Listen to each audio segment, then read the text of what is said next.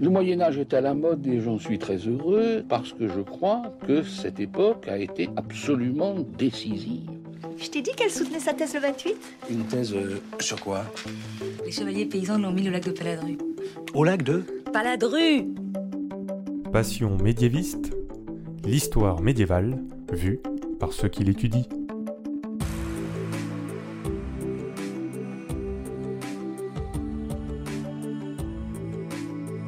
Est-ce que l'on sait tout du Moyen Âge? Est-ce qu'il reste encore des choses à découvrir? Et d'abord, qu'est-ce que le Moyen Âge? Ah, grande question, et en fait, il y a autant de réponses que de médiévistes. Dans ce podcast, nous nous intéressons à comment l'histoire médiévale est étudiée aujourd'hui par de jeunes chercheurs, quels sont les sujets qui les intéressent, pour vous donner envie, les auditeurs, d'en savoir plus, et pourquoi pas donner de l'inspiration aux futurs chercheurs. Épisode 18, Marion et les livres d'heures, c'est parti Excuse-moi, mais il y a des gens que, que ça intéresse Pour connaître le Moyen Âge, les historiens ont à leur disposition des archives et des manuscrits de toutes sortes, en plus ou moins bon état. Parmi ces archives, les livres d'heures sont des objets précieux et peuvent servir dans de nombreux champs d'études. Rappelez-vous, on en avait un peu parlé avec Noémie dans l'épisode 6 sur Abraham. Mais pour en parler très spécifiquement, aujourd'hui je reçois Marion Loiseau. Bonjour Marion. Bonjour. Tu es doctorante à Poitiers et tu travailles à l'Institut national de l'histoire de l'art à Paris et tu fais une thèse depuis trois ans sur les femmes et leur image, identité, projection, invention de soi d'un livre d'heures de la France de l'Ouest au XVe siècle. Oui, nous sommes encore au Moyen Âge, ne paniquez pas Et tu es donc sous la direction de Cécile Voyer, spécialiste de l'iconographie, notamment sur les vies de saints au XIIe siècle. Alors, je voulais d'ailleurs te demander, Marion, comment tu as trouvé ton sujet? Le sujet est apparu d'abord après quelques recherches, donc euh, avec la suggestion de Cécile Voyer qui m'avait dit d'aller voir du côté de certains manuscrits, notamment les Heures de Marguerite d'Orléans, qui est un manuscrit extrêmement riche avec beaucoup d'iconographie, beaucoup de marges historiées. Et en parallèle, euh, après quelques lectures sur notamment les manuscrits, sur le rapport entre les femmes et leurs livres d'heures, et aussi l'idée du sujet est partie d'une observation et du constat d'un paradoxe apparent entre les discours médico-religieux sur la femme, surtout à la fin du Moyen Âge, où on a une essentialisation des genres qui est quand même très forte, et de l'autre côté, une culture matérielle qui ne semble pas forcément refléter cette essentialisation-là et le fait qu'on va décrire les femmes comme étant des êtres qui sont vraiment physiologiquement et par nature très différentes des hommes. Le, questionnement qui est vraiment à la source de ma thèse, c'est savoir est-ce qu'on a une adaptation des supports, notamment ici des supports de dévotion qui sont destinés aux femmes, est-ce qu'on s'adapte à leur nature propre? Est-ce que tous ces discours-là, qui relèvent du médical, qui relèvent du religieux, du philosophique, vont avoir euh, une véritable répercussion sur la vie quotidienne et surtout donc sur la culture matérielle? Disons-le tout de suite aussi, tu fais une thèse d'histoire de l'art. En quoi c'est différent d'une thèse d'histoire dans ton traitement? Alors ça va surtout dépendre du sujet d'étude principal. L'objet que j'étudie, c'est moins le livre que les images. C'est vraiment ça qui va être à la source euh, de, de mon travail. C'est sur elle que je vais d'abord porter le regard avant toute autre chose. Et les manuscrits sur lesquels tu travailles, ils sont dans plutôt quelle zone géographique et à quelle époque Mon corpus est centré sur la France de l'Ouest, donc principalement la Bretagne, qui est un grand centre de production de manuscrits à cette époque-là, mais aussi l'Anjou et, dans une moindre mesure, la région de Poitiers et la Saintonge. Concernant la période, je me concentre sur le XVe siècle, puisque c'est à cette époque-là que les livres d'or commencent à être produits en masse et qu'on peut vraiment faire émerger des constantes ou éventuellement des particularités, mais on a vraiment un corpus suffisant pour euh, tirer des conclusions qui puissent être vraiment solides, on va dire. Voilà, justement, rentrons un peu dans le dur du sujet. Qu'est-ce que c'est un livre d'heures? Alors c'est tout simplement un livre de prière. On appelle ça un livre d'heures parce que dans ces livres-là, on a un calendrier, mais surtout on va avoir ce qu'on appelle l'office de la Vierge. Ce sont tout un ensemble de prières, de lectures, qui vont suivre le modèle des heures canoniales qui découpent les journées dans les monastères. En fait, on a une appropriation par les laïcs au cours du XIIIe siècle de cette pratique-là quotidienne, de la lecture, de la prière, de la méditation, etc., en suivant donc euh, un découpage des heures de, la journée. Donc on a les laudes, les matines, etc., etc. Donc on a en tout 9 heures canoniales qui sont donc rythmées par, euh, par ces textes-là. Et on appelle ça un livre d'heures parce que le texte principal de ces livres-là, ce sont les heures de la Vierge. On va en avoir d'autres, on va avoir l'office de la croix, l'office du Saint-Esprit et aussi l'office des morts que l'on célèbre donc pour les funérailles. Et physiquement, à quoi ça ressemble un livre d'heures? À part bien sûr un livre Très souvent, ce sont des objets de petite taille. On connaît de très grands livres d'heures qui ont des fonctions d'apparat, mais le gros de la production reste quand même des livres qui sont faits pour être transportés, lus à l'intérieur de l'oratoire, de la chapelle, etc. Ce sont des objets très luxueux puisque l'ornementation n'est pas seulement à l'intérieur du livre, mais aussi à l'extérieur. On a conservé malheureusement extrêmement peu de reliures anciennes, mais on sait d'après les textes et l'iconographie qu'on accordait autant de soins aux reliures, donc avec des matériaux précieux, du cuir, du velours, de la soie, des ferrures, notamment des fermoirs très ouvragés avec des pierres précieuses, de l'or, etc., etc. On a vraiment l'extérieur du livre qui va être aussi un lieu d'image, d'ornementation et aussi, euh, comme le cas de tout objet de luxe, de représentation sociale, puisque on va se promener avec ce livre à la ceinture, on va aller à l'église avec, on va être vu avec ce type d'objet, donc c'est aussi un objet de prestige. Donc c'est plutôt des objets à destination des personnes assez riches. Alors c'est exclusivement des objets à destination des personnes fortunées. Le livre médiéval coûte extrêmement cher. Là on parle de livres qui sont manuscrits, puisqu'on a une production de livres imprimés qui se développe à la toute fin du XVe siècle et qui les rend beaucoup plus abordables, mais on reste quand même sur une production qui est destinée à l'aristocratie uniquement. Eh ben, qu'est-ce qui vous prend? Vous n'avez jamais entendu parler des prières chrétiennes? Parce que je mets de la ferveur, je joins les mains, je me concentre sur ma foi. Votre foi? Ah non, mais s'il vous plaît, ça fait même pas six mois que vous savez qu'il existe, le Dieu unique. Oui, mais moi ça me plaît. Je dirais même que ça me correspond. Alors je prie et je sais qu'il m'écoute, qu'il fera en sorte que mon bonheur soit durable. Toi, tu étudies des livres d'heures du XVe siècle, mais est-ce qu'il existe des livres d'heures à d'autres moments du Moyen Âge? Alors les livres d'heures apparaissent vraiment à la fin du XIIIe siècle, où on commence à avoir des premiers exemples postérieurs aux années 1250. Ils commencent à être beaucoup plus nombreux au XIVe siècle aussi, mais ils restent encore quand même d'un usage assez peu répandu.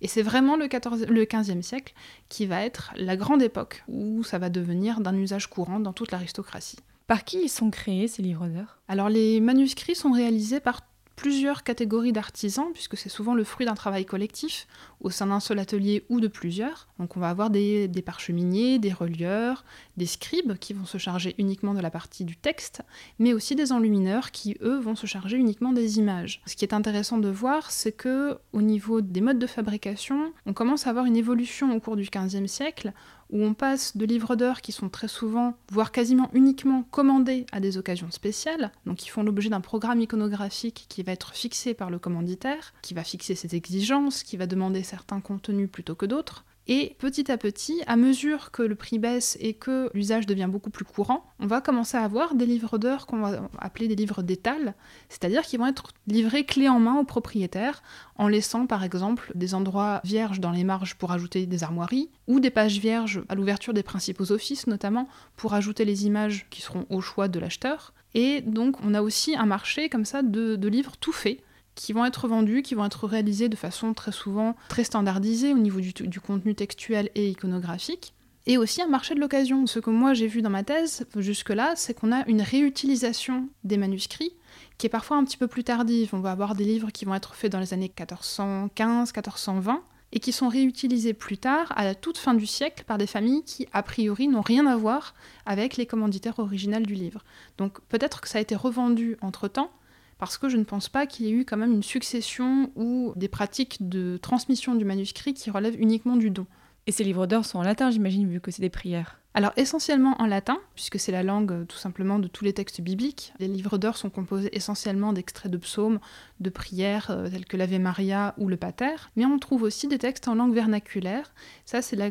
c'est a priori une des particularités des ouvrages qui sont destinés aux femmes, puisqu'elles savent lire quasiment autant sinon plus que les hommes, mais par contre, elles connaissent très peu le latin. À partir du début du XVe siècle, voire même avant, on commence à voir vraiment une grosse différence entre le contenu de l'éducation offert aux femmes et celui offert aux hommes. Les femmes connaissent très très peu le latin, donc on le sait qu'elles peuvent lire, savoir si elles peuvent comprendre ce qu'elles lisent, c'est beaucoup plus sujet à débat. En tout cas, on va souvent rajouter des textes en langue locale, donc très souvent en français dans mon cas, dans leurs livres d'heures, donc des textes d'édification, d'éducation. On va avoir aussi notamment quelques prières, des choses comme ça, qui sont vraiment des petits fragments très ponctuels en français, mais vraiment l'essentiel reste en latin. Est-ce qu'on a des exemples de livres d'heures qui ont été faits pour des femmes en particulier, des manuscrits que tu aurais pu étudier? C'est l'essentiel de mon corpus de thèse, puisque je le consacre aux livres d'heures qui ont été réalisés pour des femmes, qui ont appartenu à des femmes ou qui ont été commandés par des femmes pour d'autres femmes, ce qui est aussi le cas euh, de certains.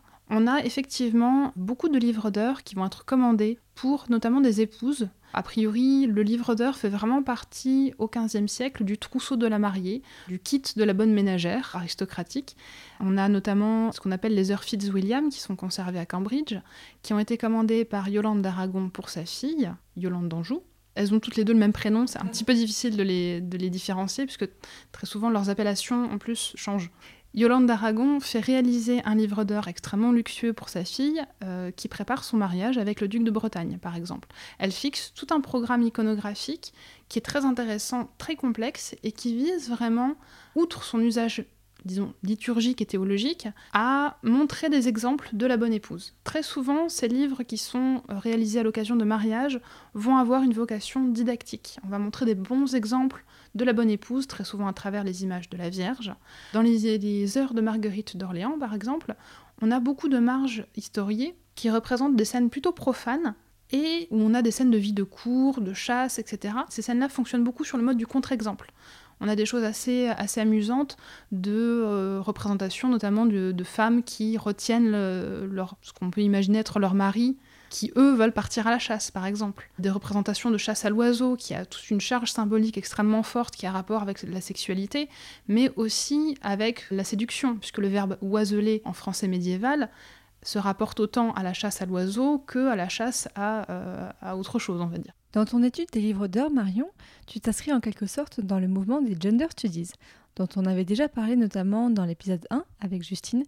Comment tu t'en sers dans ton travail? Effectivement, les Gender Studies sont un outil extrêmement utile pour comprendre les mécanismes qui sont à l'œuvre dans la construction des images et dans la manière aussi dont on va adapter un certain discours, dont on va aussi euh, s'adresser aux femmes, également sur la construction de ce que c'est être une femme noble au XVe siècle on a des choses beaucoup plus complexes et qui peuvent passer, disons, inaperçues si on garde des cadres de pensée qu'on a pu avoir jusque-là dans l'iconographie. C'est aussi un petit peu le but de ma thèse, c'est renouveler l'approche des images.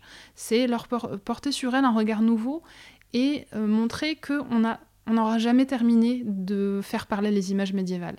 Quand elles semblent simples, c'est qu'on se trompe. Elles sont jamais aussi simples et aussi univoques qu'on peut l'imaginer. Il y a toujours beaucoup d'autres choses à dire en prenant en compte le contexte. On a notamment Elisabeth Lestrange qui a beaucoup travaillé justement sur les livres d'heures qui ont appartenu aux duchesses de Bretagne et qui a réutilisé euh, ce qu'on appelle l'œil situationnel.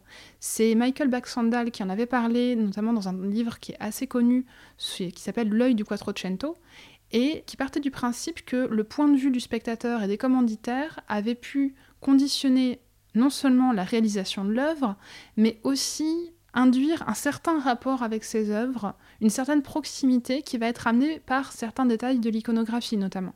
Et donc elle réadapte cet œil situationnel pour montrer qu'on peut avoir une lecture beaucoup plus riche, beaucoup plus intéressante, notamment de certaines scènes qui dans les livres d'heures sont très standardisé et qui représente les épisodes de la vie de la Vierge.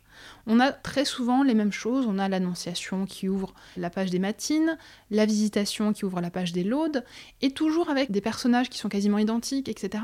Au point qu'on se dit, il n'y a plus rien à dire sur ces images-là. Si, en prenant en compte le point de vue des femmes qui les regardent, on peut dire beaucoup de choses nouvelles. On peut parler de leur rapport à la maternité, des angoisses liées à la stérilité qui sont représentées par Sainte Élisabeth, par exemple, qui euh, passe quasiment la majorité de sa vie à ne pas pouvoir concevoir, et c'est le moment où elle rencontre la Vierge et qu'elle reconnaît sa maternité que elle est amenée à concevoir Saint Jean-Baptiste. Les maternités miraculeuses vont avoir un impact très grand pour ces femmes qui sont dans un contexte de guerre dynastique où on a une pression extrêmement forte sur elles pour qu'elles fassent des garçons, des héritiers, pour éviter justement, encore une fois, des crises, des guerres, etc. etc.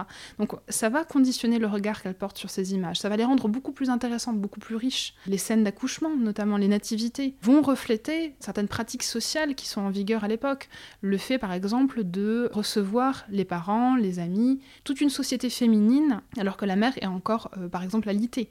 On a des scènes comme ça de nativité du Christ, où on voit, par exemple, un vaisselier juste derrière le lit, où on expose toute la vaisselle d'or et d'argent de la maison parce que c'est l'usage de l'époque. Quand on reçoit les invités, enfin la mère est visitée en fait par les parents et les amis, on déploie un faste qui témoigne finalement de la richesse de la maison. On salue aussi le fait qu'elle soit tout simplement toujours en vie et en bonne santé. Ça apporte vraiment un regard différent et euh, la notion de genre, les gender studies, le renouvellement du regard sur les images et sur la condition féminine au Moyen Âge permet vraiment d'enrichir le, regard qu'on peut poser sur ces images-là. Ça donne vraiment envie de voir tout ce que tu dis, donc euh, je pense qu'on mettra euh, les images dont tu parles, on en mettra sur Facebook et sur Twitter, sur Instagram. Ce sont vraiment des objets qu'il faut regarder parce que pour la plupart, ils sont extrêmement riches et euh, c'est quelque chose qu'on néglige un petit peu, je trouve, dans la manière dont on approche justement ces livres-là, c'est que ce sont des choses qui sont faites pour être lues, pour être manipulées, pour être regardées, pour être vécues. Parce que ce sont des images qui sont faites pour être parlantes, elles parlent au sens. Euh, on a une image du Moyen Âge qui est très austère, qui est très platonicienne au final, où on privilégie l'idée sur la sensation, etc., etc. C'est pas du tout ça. Eux, ils avaient vraiment un rapport à la matière qui était très intime. Et ces livres font partie de la sphère de l'intime. C'est vraiment ça. Par leur format, parce que très souvent, on a des choses assez petites.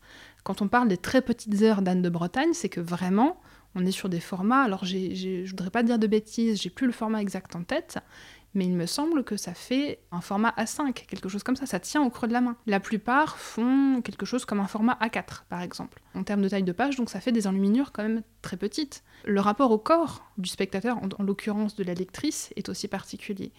Et il y a vraiment un plaisir visuel qui est entretenu par les couleurs, par les dorures, par la richesse aussi ornementale des marges. Au XVe siècle, on adore les marges qui sont pleines de fleurs, pleines de végétaux. Ça jaillit dans tous les sens, on a des entrelacs, des choses comme ça. Et on a aussi une attention portée aux formes dans la nature qui est assez exceptionnelle.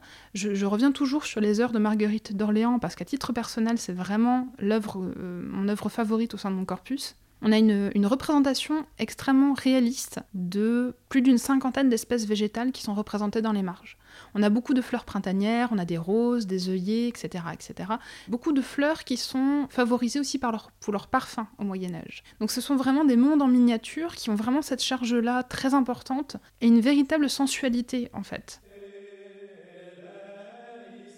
Au cours du XIIIe siècle, la grande noblesse supplante le clergé comme principal commanditaire, si bien que la chanson de geste, puis les romans de chevalerie, deviennent des sujets de prédilection pour les peintres.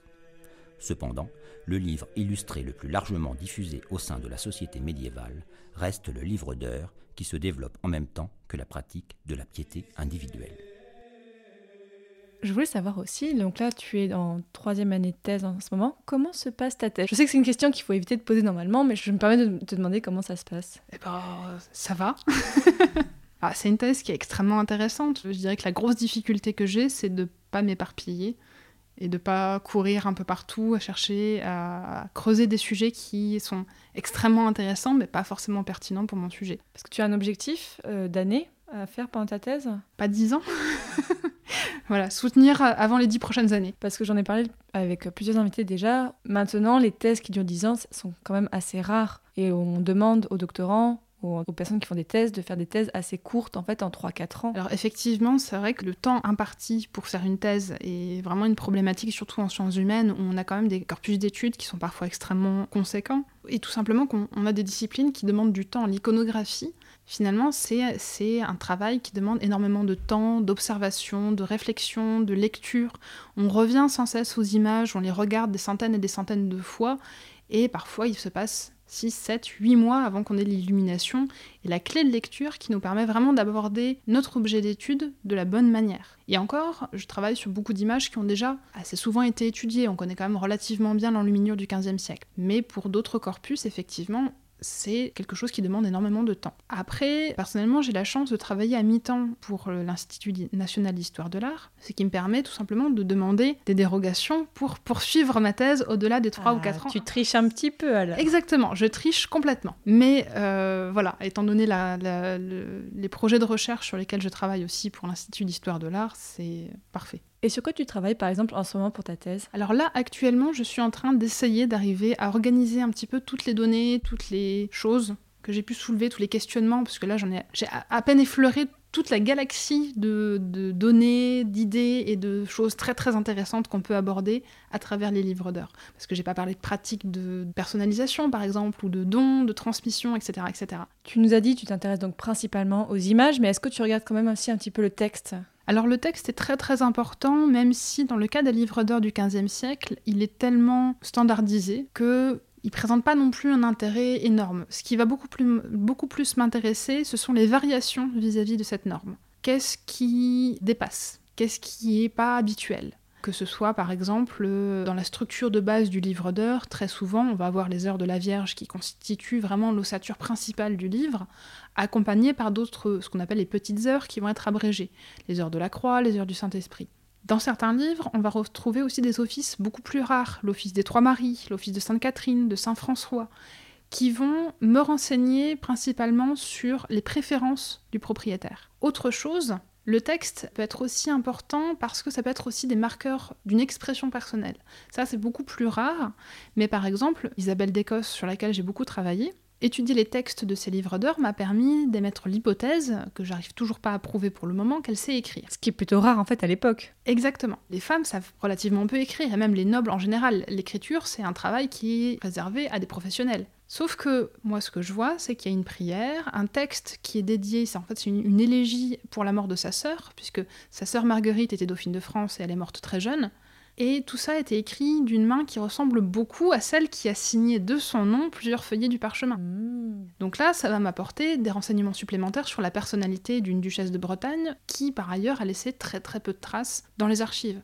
Est-ce qu'on a des documents aussi qui portent les traces des commandes des d'heures, peut-être des documents un peu plus de gestion Alors on en a assez peu, ce qui est très dommage parce que c'est vraiment des sources absolument euh, idéales pour euh, l'identification et pour retracer aussi le parcours de ces livres. On en a quelques-uns. Le problème, c'est que on n'arrive pas toujours à faire le lien entre la trace dans les archives d'une commande de livre d'heures et l'objet qu'on a au final dans les collections. Je prends pour exemple notamment les heures de Marguerite d'Orléans, on a des problèmes pour savoir d'où ça vient. On ne sait pas exactement qui a commandé le livre, on pense que c'est quelqu'un de la famille de Marguerite, puisque dans les livres de contes, on trouve la trace d'une commande d'un livre d'heures. On connaît même le nom du scribe d'ailleurs, c'était qui s'appelait Yvonnet de la Motte, et qui a réalisé pour une certaine somme le texte pour un livre d'heures qui était destiné donc à Marguerite. Sauf que le texte du livre qu'on a actuellement est de très mauvaise qualité c'est bourré de fautes, on a des incohérences. Euh, apparemment, le, script connaissait assez mal son latin, l'écriture est pas de très bonne qualité, même ne serait-ce que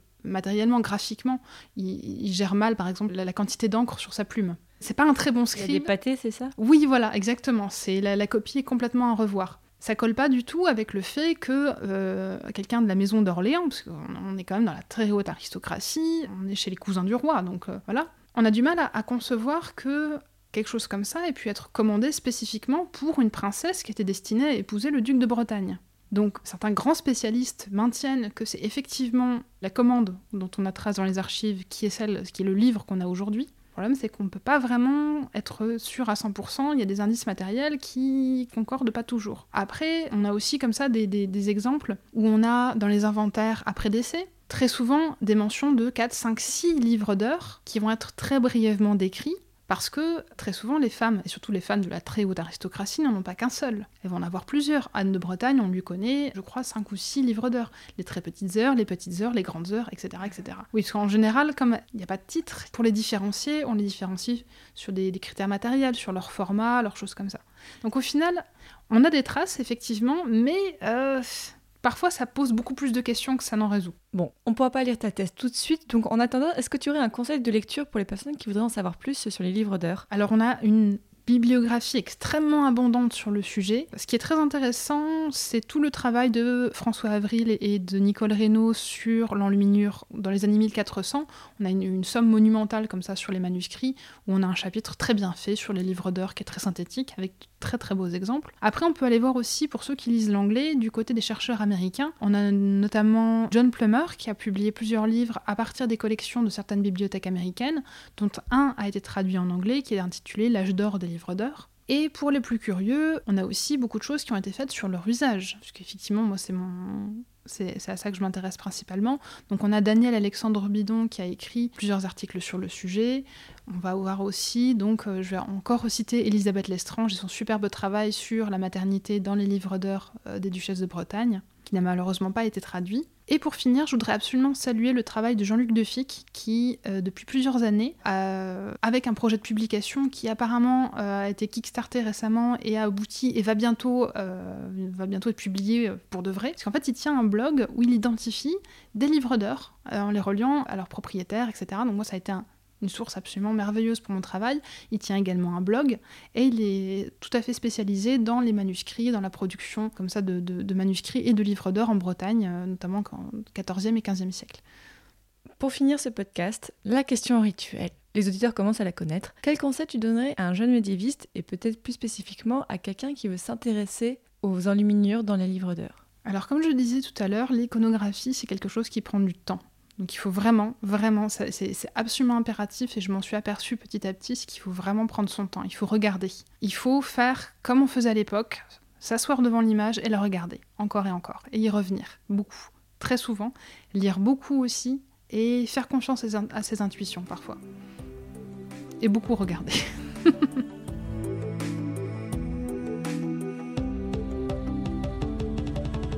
Maintenant, chers auditeurs, grâce à cet épisode de podcast, vous savez ce que c'est un livre d'heures au Moyen Âge. Donc, merci beaucoup Marion Loiseau. Mais de rien. Si vous avez aimé cet épisode, vous pouvez vous abonner pour écouter tous les autres, que ce soit sur iTunes, SoundCloud, Podcast Addict ou toutes les autres applications de podcast. Retrouvez-nous aussi sur les réseaux sociaux, que ce soit Facebook, Twitter et Instagram. À très bientôt